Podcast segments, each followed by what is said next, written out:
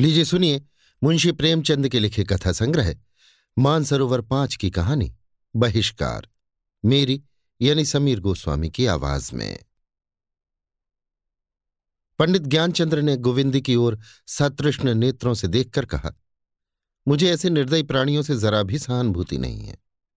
इस बर्बरता की भी कोई हद है कि जिसके साथ तीन वर्ष तक जीवन के सुख भोगे, उसे एक जरा सी बात पर घर से निकाल दिया। गोविंदी ने आँखें नीची करके पूछा, आखिर बात क्या हुई थी? ज्ञानचंद्र, कुछ भी नहीं, ऐसी बातों में कोई बात होती है? शिकायत है कि कालिंदी जबान की तेज है। तीन साल तक जबान की तेज ना थी, आज जबान की तेज हो गई। कुछ नहीं, कोई दूसरी चिड़िया नज़र आई होगी। उसके लिए पिंजरे को खाली करना आवश्यक था। बस ये शिकायत निकल आई। मेरा बस चले तो ऐसे दुष्टों को गोली मार दूँ। मुझे कई बार कालिंदी से बातचीत करने का अवसर मिला है। मैंने ऐसी हसमुख दूसरी स्त्री ही नहीं देखी। गोविंदी, तुमने सोमदत्त को समझाया नहीं? ज्ञानचंद्र, ऐसे लोग समझाने से नहीं मानते। ये लात का आदमी है, बातों की उसे क्या परवाह? मेरा तो ये विचार है कि जिससे एक बार संबंध हो गया, फिर चाहे वो अच्छी हो या बुरी, उसके साथ जीवन भर निर्वाह करना चाहिए। मैं तो कहता हूँ, अगर स्त्री के कुल में कोई दोष भी निकल आए तो क्षमा से काम लेना चाहिए। गोविंदी ने कातर नेत्रों से देखकर कहा, ऐसे आदमी तो बहुत कम होते हैं।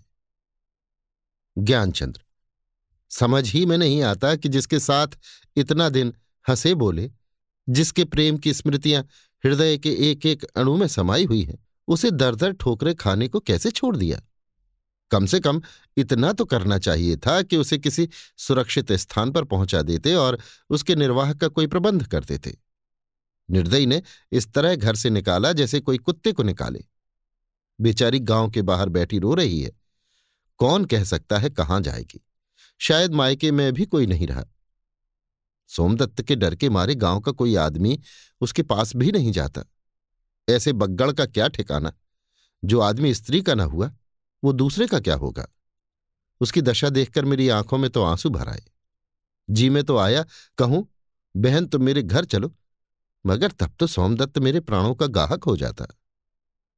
गोविंदी, तुम जरा जाकर एक बार फिर समझाओ। अगर वो किसी तरह ना माने तो कालिंदी को लेते आना। ज्ञानचंद्र, जाऊँ? गोविंदी, हाँ, अवश्य जाओ। अगर सोमदत्त कुछ खरी खोटी भी कहे तो सुन लेना। ज्ञानचंद्र ने गोविंदी को गले लगाकर कहा, तुम्हारे हृदय में बड़ी दया है गोविंदी। लो जाता हूँ। अगर सोमदत्त ना माना तो कालिंदी ही को लेता आऊँगा। अभी बहुत दूर न गई होगी। तीन वर्ष बीत गए। गोविंदी एक बच्चे की माँ हो गई। कालिंदी अभी तक किसी घर में है। उसके पति ने दूसरा विवाह कर लिया है। गोविंदी और कालिंदी में बहनों का सप्रेम है। गोविंदी सदैव उसकी दिलजोई करती रहती है। वो इसकी कल्पना भी नहीं करती कि ये कोई गैर है और मेरी रोटियों पर पड़ी हुई है। लेकिन सोमदत्त को कालिंदी का यहाँ रहना एक आँख नहीं भाता। वो कोई कानूनी कार्रवाई करने की तो हिम्मत नहीं रखता और इस परिस्थिति में कर ही कह सकता है। लेकिन ज्ञानचंद्र का सिर नीचा करने के लिए अवसर खोजता रहता है। संध्या का समय था। ग्रीष्म की उष्ण वायु अभी तक बिल्कुल शांत नहीं हुई थी। गोविंदी गंगा जल भरने गई थी और जल तट की शीतल निर्जनता का आनंद उठा रही थी। सहसा उसे सोमदत्त आता हुआ दिखाई दिया। गोविंदी ने आंचल से मुँह छिपा लिया और कलसा लेकर चलने ही को थी कि सोमदत्त ने सामने आकर कहा, जरा ठहरो गोविंदी, तुमसे एक बात कहना है। तुमसे ये पूछना चाहता हूँ कि तुमसे कहूँ या ज्ञानू से? गोविंदी ने धीरे से कहा, उन्हीं से कह दीजिए। सोमदत्त, जी तो मेरा भी यही चाहता है, लेकिन तुम्हारी दीनता पर दया आती है। जिस दिन मैं ज्ञानचंद से ये बात कह दूँगा, तुम्हें इस घर से निकलना पड़ेगा। मैंने सारी बातों का पता लगा लिया है। तुम्हारा बाप कौन था, तुम्हारी माँ की क्या दशा हुई, ये सारी कथा जानता हूँ। क्या तुम समझती हो कि ज्ञानचंद ये कथा सुनकर तुम्हें अपने घर में रखेगा? उसके विचार कितने ही स्वाधीन हो, पर जीती मक्खी नहीं निगल सकता। गोविंदी ने थर थर कांपते हुए कहा, जब आप सारी बातें जानते हैं तो मैं क्या कहूँ? आप जैसा उचित समझे, करें। लेकिन मैंने आपके साथ कभी कोई बुराई नहीं की। सोमदत्त, तुम लोगों ने गाँव में मुझे कहीं दिखाने के योग्य नहीं रखा। तिस पर कहती हो, मैंने तुम्हारे साथ कोई बुराई नहीं की। तीन साल से कालिंदी को आश्रय देकर तुमने मेरी आत्मा को जो कष्ट पहुँचाया है, वो मैं ही जानता हूँ। तीन साल से मैं ऐसी फ़िक्र में था कि कैसे इस अपमान का दंड दूँ। अब वो अवसर पाकर उसे किसी तरह नहीं छोड़ सकता। गोविंदी, अगर आपकी यही इच्छा है कि मैं यहाँ ना रहूँ तो मैं चली जाऊँगी। आज ही चली जाऊँगी। लेकिन उनसे आप कुछ ना कहिए। आपके पैरों पड़ती हूँ। सोमदत्त, कहाँ चली जाओगी? गोविंदी, और कहीं ठिकाना नहीं है तो गंगा जी तो है। सोमदत्त, नहीं गोविंदी, मैं इतना निर्दय नहीं हूँ। मैं केवल इतना चाहता हूँ कि तुम कालिंदी को अपने घर से निकाल दो, और मैं कुछ नहीं चाहता। तीन दिन का समय देता हूँ। खूब सोच विचार लो। अगर कालिंदी तीसरे दिन तुम्हारे घर से ना निकली तो तुम जानोगी। सोमदत्त तो वहाँ से चला गया। गोविंदी कलसा लिए मूर्ति की भांति खड़ी रह गई। उसके सम्मुख कठिन समस्या खड़ी हुई थी। वो थी कालिंदी। घर में एक ही रह सकती थी। दोनों के लिए उस घर में स्थान न था। क्या कालिंदी के लिए वो अपना घर, अपना स्वर्ग त्याग देगी? कालिंदी अकेली है, पति ने उसे पहले ही छोड़ दिया है। वो जहाँ चाहे जा सकती है, पर वो अपने प्राणाधार और प्यारे बच्चे को छोड़कर कहाँ जाएगी? लेकिन कालिंदी से वो क्या कहेगी? जिसके साथ इतने दिनों तक बहनों की तरह रही, उसे क्या वो अपने घर से निकाल देगी? उसका बच्चा कालिंदी से कितना हिला हुआ था? कालिंदी उसे कितना चाहती थी? क्या उस परित्यक्ता दीना को वो अपने घर से निकाल देगी? इसके सिवा और उपाय ही क्या था? उसका जीवन अब एक स्वार्थी, दम्भी व्यक्ति की दया पर अवलंबित था। क्या अपने पति के प्रेम पर वो भरोसा कर सकती थी? ज्ञानचंद सहृदय थे, उदार थे, विचारशील थे, दृढ़ थे। पर क्या उनका प्रेम, अपमान, व्यंग और बहिष्कार जैसे आघातों को सहन कर सकता था?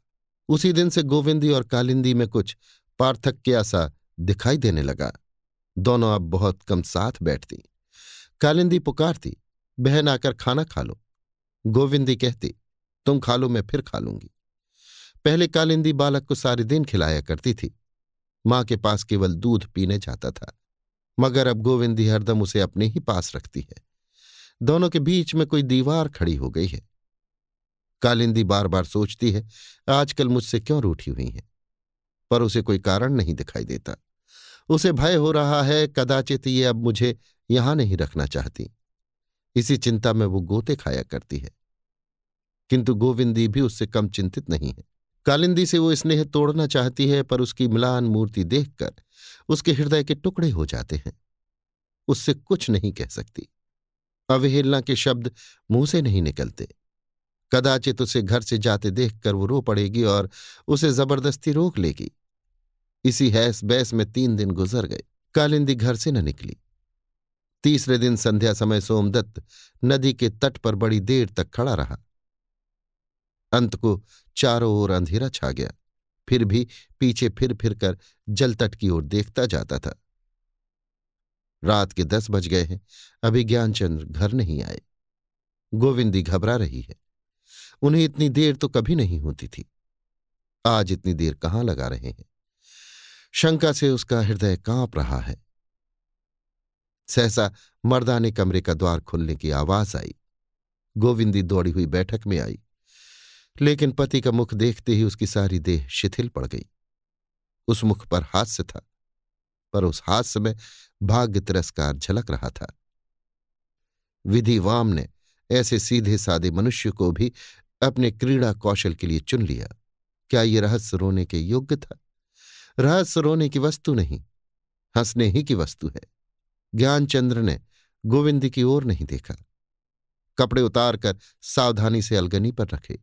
जूता उतारा और फर्श पर बैठकर एक पुस्तक के पन्ने उलटने लगे। गोविंदी ने डरते डरते कहा, आज इतनी देर कहाँ की? भोजन ठंडा हो रहा है। ज्ञानचंद्र ने फर्श की ओर ताकते हुए कहा, तुम लोग भोजन कर लो, मैं एक मित्र के घर खा आया हूँ। गोविंदी इसका आशय समझ गई। एक क्षण के बाद फिर बोली, चलो, थोड़ा सा ही खा लो।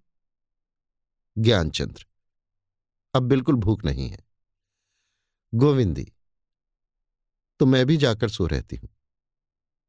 ज्ञानचंद्र ने अब गोविंदी की ओर देखकर कहा, क्यों? तुम ना खाओगी?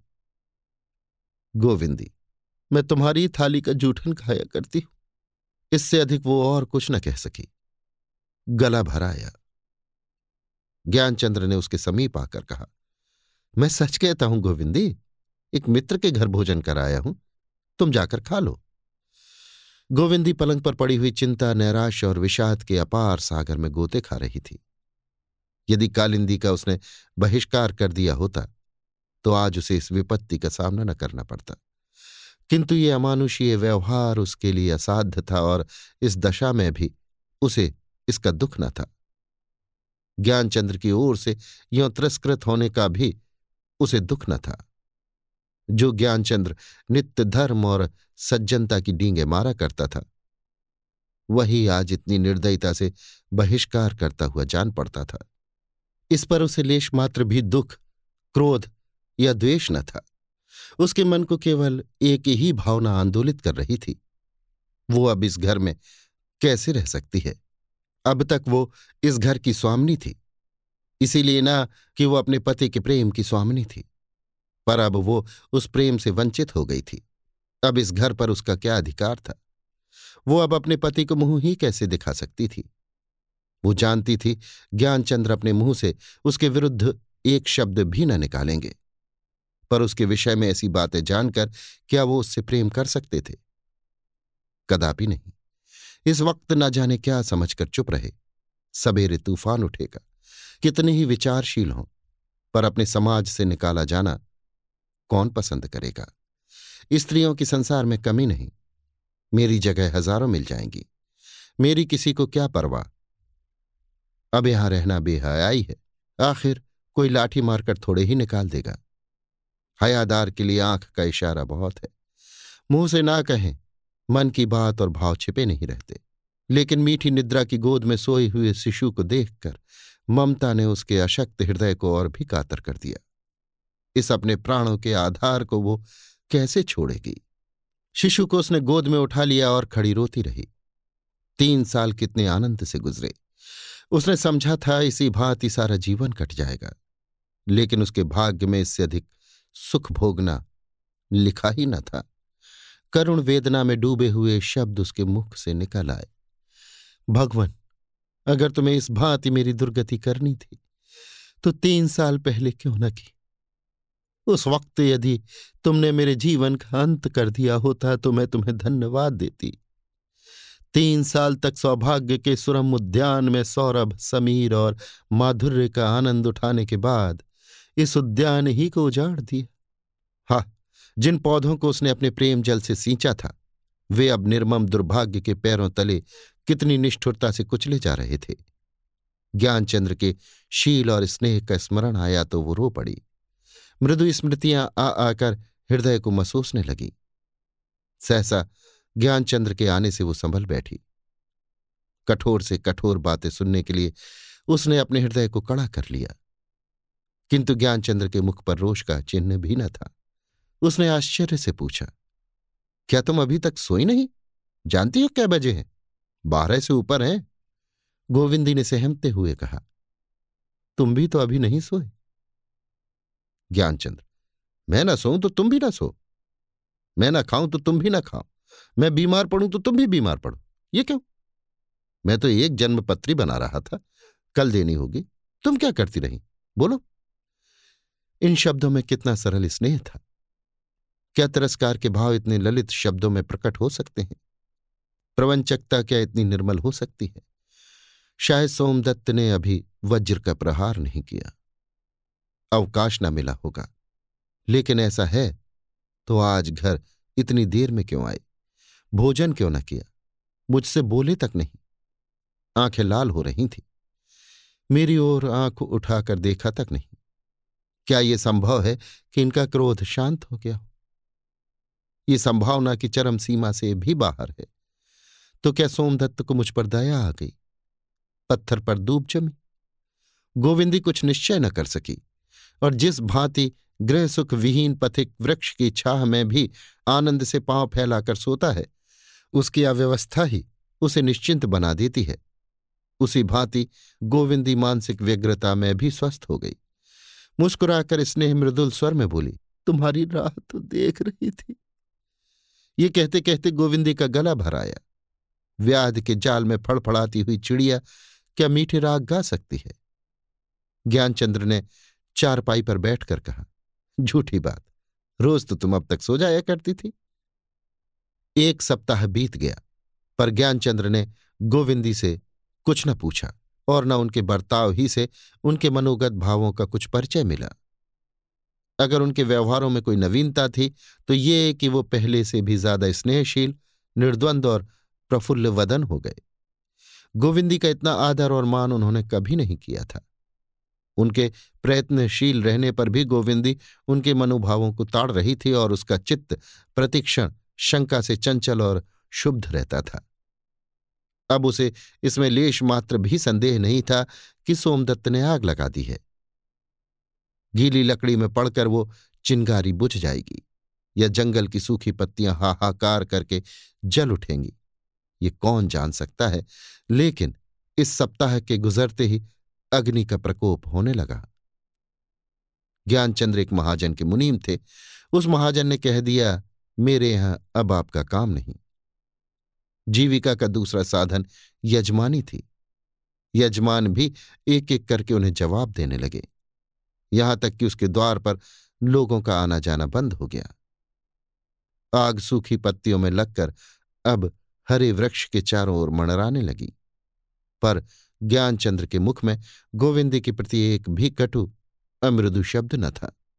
वो इस सामाजिक दंड की शायद कुछ परवाह न करते। यदि दुर्भाग्यवश इसने उनकी जीविका के द्वार न बंद किए होते। गोविंदी सब कुछ समझती थी, पर संकोच के मारे कुछ न कह सकती थी। उसी के कारण उसके प्राण प्रिय पति की ये दशा हो रही है। ये उसके लिए डूब मरने की बात थी। पर कैसे प्राणों का उत्सर्ग करे? कैसे जीवन मोह से मुक्त हो? इस विपत्ति में स्वामी के प्रति उसके रोम रोम से शुभकामनाओं की सरिता सी बहती थी। पर मुँह से एक शब्द भी न निकलता था। भाग्य की सबसे निष्ठुर लीला उस दिन हुई, जब कालिंदी भी बिना कुछ कहे सुने सोमदत्त के घर जा पहुँची। जिसके लिए ये सारी यातनाएँ झेली, उसी ने अंत में बेवफाई की। ज्ञानचंद्र ने सुना तो केवल मुस्कुरा दिए। पर गोविंदी इस कुटिल आघात को इतनी शांति से सहन न कर सकी। कालिंदी के प्रति उसके मुख से अप्रिय शब्द निकल ही आए। ज्ञानचंद्र ने कहा, उसे व्यर्थ ही कोसती हो प्रिय, उसका कोई दोष नहीं। भगवान हमारी परीक्षा ले रहे हैं। इस वक्त धैर्य के सिवा हमें किसी से कोई आशा न रखनी चाहिए। जिन भावों को गोविंदी कई दिनों से अंतस्थल में दबाती चली आती थी, वे धैर्य का बाँध टूटते ही बड़े वेग से बाहर निकल पड़े। पति के सम्मुख अपराधियों की भांति हाथ बांधकर उसने कहा, स्वामी, मेरे ही कारण आपको ये सारे पापड़ बेलने पड़ रहे। मैं ही आपके कुल की कलंकनी हूँ। क्यों ना मुझे किसी ऐसी जगह भेज दीजिए, जहाँ कोई मेरी सूरत न देखे। मैं आपसे सत्य कहती हूँ। ज्ञानचंद्र ने गोविंदी को और कुछ न कहने दिया। उसे हृदय से लगाकर बोले प्रिय, ऐसी बातों से मुझे दुखी न करो। तुम आज भी उतनी ही पवित्र हो, जितनी उस समय थी। जब देवताओं के समक्ष मैंने आजीवन पत्नी व्रत लिया था, तब मुझसे तुम्हारा परिचय न था। अब तो मेरी देह और मेरी आत्मा का एक एक परमाणु तुम्हारे अक्षय प्रेम से आलोकित हो रहा है। उपहास और निंदा तो बात ही क्या है? दुर्देव का कठोरतम आघात भी मेरे व्रत को भंग नहीं कर सकता। अगर डूबेंगे तो साथ साथ डूबेंगे, तरेंगे तो साथ साथ तरेंगे। मेरे जीवन का मुख्य कर्तव्य तुम्हारे प्रति है। संसार इसके पीछे, बहुत पीछे है। गोविंदी को जान पड़ा उसके सम्मुख कोई देव मूर्ति खड़ी है। स्वामी में इतनी श्रद्धा, इतनी भक्ति, उसे आज तक कभी न हुई थी। गर्व से उसका मस्तक ऊँचा हो गया और मुख पर स्वर्गीय आभा झलक पड़ी। उसने फिर कुछ कहने का साहस न किया। संपन्नता, अपमान और बहिष्कार को तुच्छ समझती है। उनके अभाव में ये बाधाएँ प्राणांतक हो जाती हैं। ज्ञानचंद्र दिन के दिन घर में पड़े रहते। घर से बाहर निकलने का उन्हें साहस न होता था। जब तक गोविंद के पास गहने थे, तब तक तो भोजन की चिंता न थी। किंतु जब ये आधार भी न रह गया तो हालत और भी खराब हो गई। कभी कभी निराहार रह जाना पड़ता।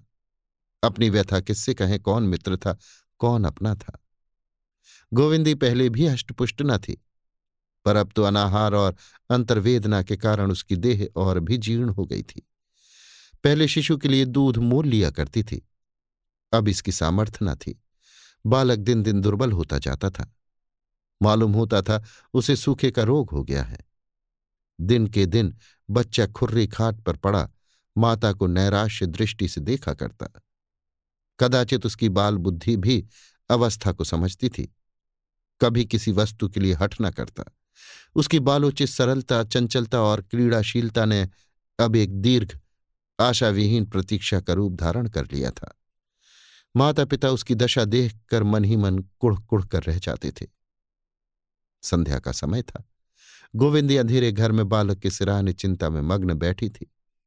आकाश पर बादल छाए हुए थे और हवा के झोंके उसके अर्धनग्न शरीर में शर के समान लगते थे। आज दिन भर बच्चे ने कुछ न खाया था। घर में कुछ था ही नहीं। शुद्धाग्नि से बालक छटपटा रहा था, पर या तो वो रोना न चाहता था या उसमें रोने की शक्ति ही न थी। इतने में ज्ञानचंद्र तेली के यहाँ से तेल लेकर आ पहुँचे। दीपक जला। दीपक के क्षीण प्रकाश में माता ने बालक का मुँह देखा तो सहम उठी। बालक का मुँह पीला पड़ गया था और पुतलियाँ ऊपर चढ़ गई थी। उसने घबराकर बालक को गोद में उठाया। देह ठंडी थी। चिल्लाकर बोली, है भगवान, मेरे बच्चे को क्या हो गया? ज्ञानचंद्र ने बालक के मुख की ओर देखकर एक ठंडी सांस ली और बोले, ईश्वर, क्या सारी दया दृष्टि हमारे ही ऊपर करोगे? गोविंद, हाय, मेरा लाल मारे भूख के शिथिल हो गया कोई ऐसा नहीं जो इसे दो घूट दूध पिला दे। ये कहकर उसने बालक को पति की गोद में दे दिया और एक लुटिया लेकर कालिंदी के घर दूध मांगने चली, जिस कालिंदी ने आज छह महीने से इस घर की ओर झांका तक न था। उसी के द्वार पर दूध की भिक्षा मांगने जाते हुए उसे कितनी गिलानी, कितना संकोच हो रहा था। वो भगवान के सिवा और कौन जान सकता है? ये वही बालक है जिस पर एक दिन कालिंदी प्राण देती थी, पर उसकी ओर से अब उसने अपना हृदय इतना कठोर कर लिया था कि घर में कई गऊएँ लगने पर भी कभी एक चुल्लू दूध न भेजा था। उसी की दया भिक्षा मांगने आज अंधेरी रात में भीगती हुई गोविंदी दौड़ी जा रही है। माता, तेरे वात्सल्य को धन्य है। कालिंदी दीपक लिए दालान में खड़ी गाय दुहा रही थी। पहले स्वामनी बनने के लिए वो सौत से लड़ा करती थी। सेविका का पद उसे स्वीकार न था। अब सेविका का पद स्वीकार करके स्वामनी बनी हुई थी। गोविंदी को देखकर तुरंत बाहर निकल आई और विस्मय से बोली, क्या है बहन? पानी बूंदी में कैसे चली आई? गोविंदी ने सकुचाते हुए कहा, लाला, बहुत भूखा है कालिंदी। आज दिन भर कुछ नहीं मिला। थोड़ा सा दूध लेने आई कालिंदी भीतर जाकर दूध का मटका लिए बाहर निकल आई और बोली, जितना चाहो ले लो गोविंदी, दूध की कौन कमी है? लाला तो अब चलता होगा। बहुत जी चाहता है कि जाकर उसे देख आऊँ। लेकिन जाने का हुक्म नहीं है। पेट पालना है तो हुक्म मानना ही पड़ेगा। तुमने बतलाया ही नहीं नहीं तो लाला के लिए दूध का तोड़ा थोड़ा ही है। मैं क्या चली आई कि तुमने उसका मुँह देखने को भी तरसा डाला? मुझे कभी पूछता है? ये कहते हुए कालिंदी ने दूध का मटका गोविंदी के हाथ में रख दिया। गोविंदी की आँखों से आँसू बहने लगे। कालिंदी इतनी दया करेगी, इसकी उसे आशा नहीं थी। अब उसे ज्ञात हुआ कि ये वही दयाशीला सेवापरायणा रमणी है, जो पहले थी। लेश मात्र भी अंतर न था। बोली, इतना दूध लेकर क्या करूँगी बहन? इस लुटिया में डाल दो। कालिंदी, दूध छोटे बड़े सब खाते हैं, ले जाओ। धीरे से। ये मत समझो कि मैं तुम्हारे घर से चली आई तो बिरानी हो गई। तुम्हारा शील और स्नेह कभी ना भूलूँगी। हाँ, निंदा सुनने का साहस नहीं था। भगवान की दया से अब यह किसी बात की चिंता नहीं है। मुझसे कहने की देर है। हाँ मैं आऊँगी नहीं, इससे लाचार हूँ। कल किसी बेला लाला को लेकर नदी किनारे आ जाना। देखने को बहुत जी चाहता है। गोविंदी दूध की हाड़ी लिए घर चली। गर्वपूर्ण आनंद के मारे उसके पैर उड़े जाते थे। ड्योढ़ी पर पैर रखते ही बोली, जरा दिया दिखा देना, यहाँ कुछ सुझाई नहीं देता। ऐसा ना हो दूध गिर पड़े। ज्ञानचंद्र ने दीपक दिखा दिया। गोविंद ने बालक को अपनी गोद में लेटाकर कटोरी से दूध पिलाना चाहा, पर एक घूट से अधिक दूध कंठ में न गया। बालक ने हिचकी ली और अपनी जीवन लीला समाप्त कर दी। करुण रोदन से घर गूंज उठा। सारी बस्ती के लोग चौंक पड़े, पर जब मालूम हो गया कि ज्ञानचंद्र के घर से आवाज़ आ रही है तो कोई द्वार पर न आया। रात भर भग्न हृदय दंपत्ति रोते रहे। प्रातःकाल ज्ञानचंद्र ने शव उठा लिया और शमशान की ओर चले। सैकड़ों आदमियों ने उन्हें जाते देखा, पर कोई समीप न आया। कुल मर्यादा संसार की सबसे उत्तम वस्तु है।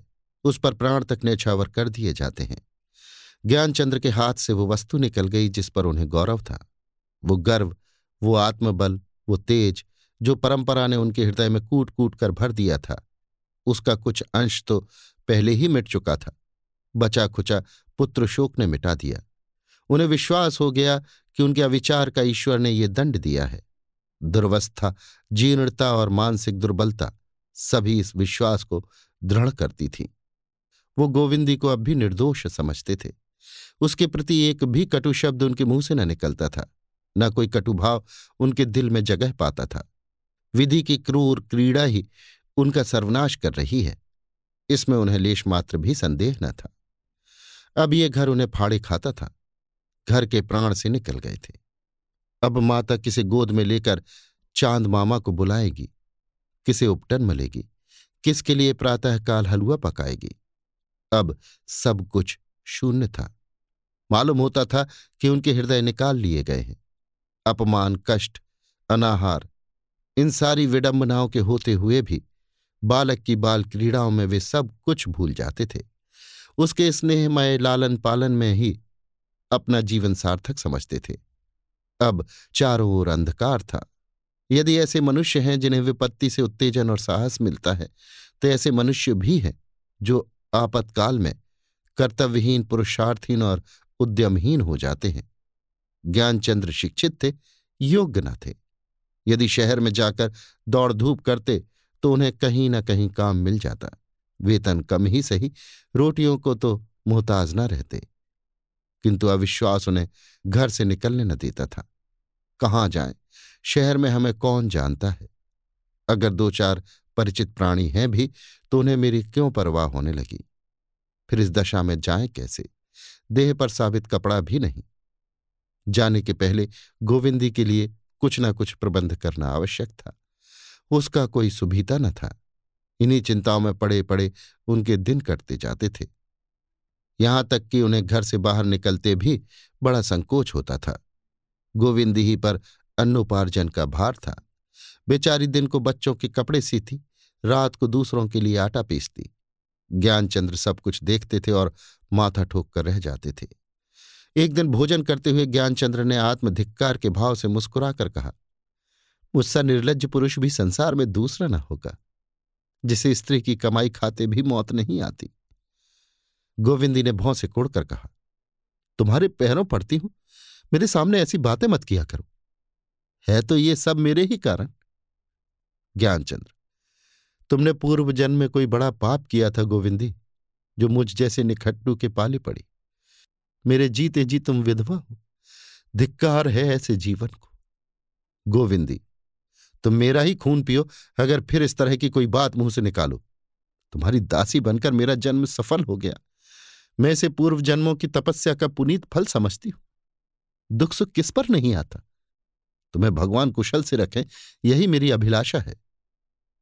ज्ञानचंद्र, भगवान तुम्हारी अभिलाषा पूर्ण करें। खूब चक्की पीसो। गोविंदी, तुम्हारी बला से चक्की पीसती हूँ। ज्ञानचंद हाँ हाँ पीसो। मैं मना थोड़े ही करता हूँ। तुम ना चक्की पीसोगी तो यहाँ मूछों पर ताव देकर खाएगा कौन?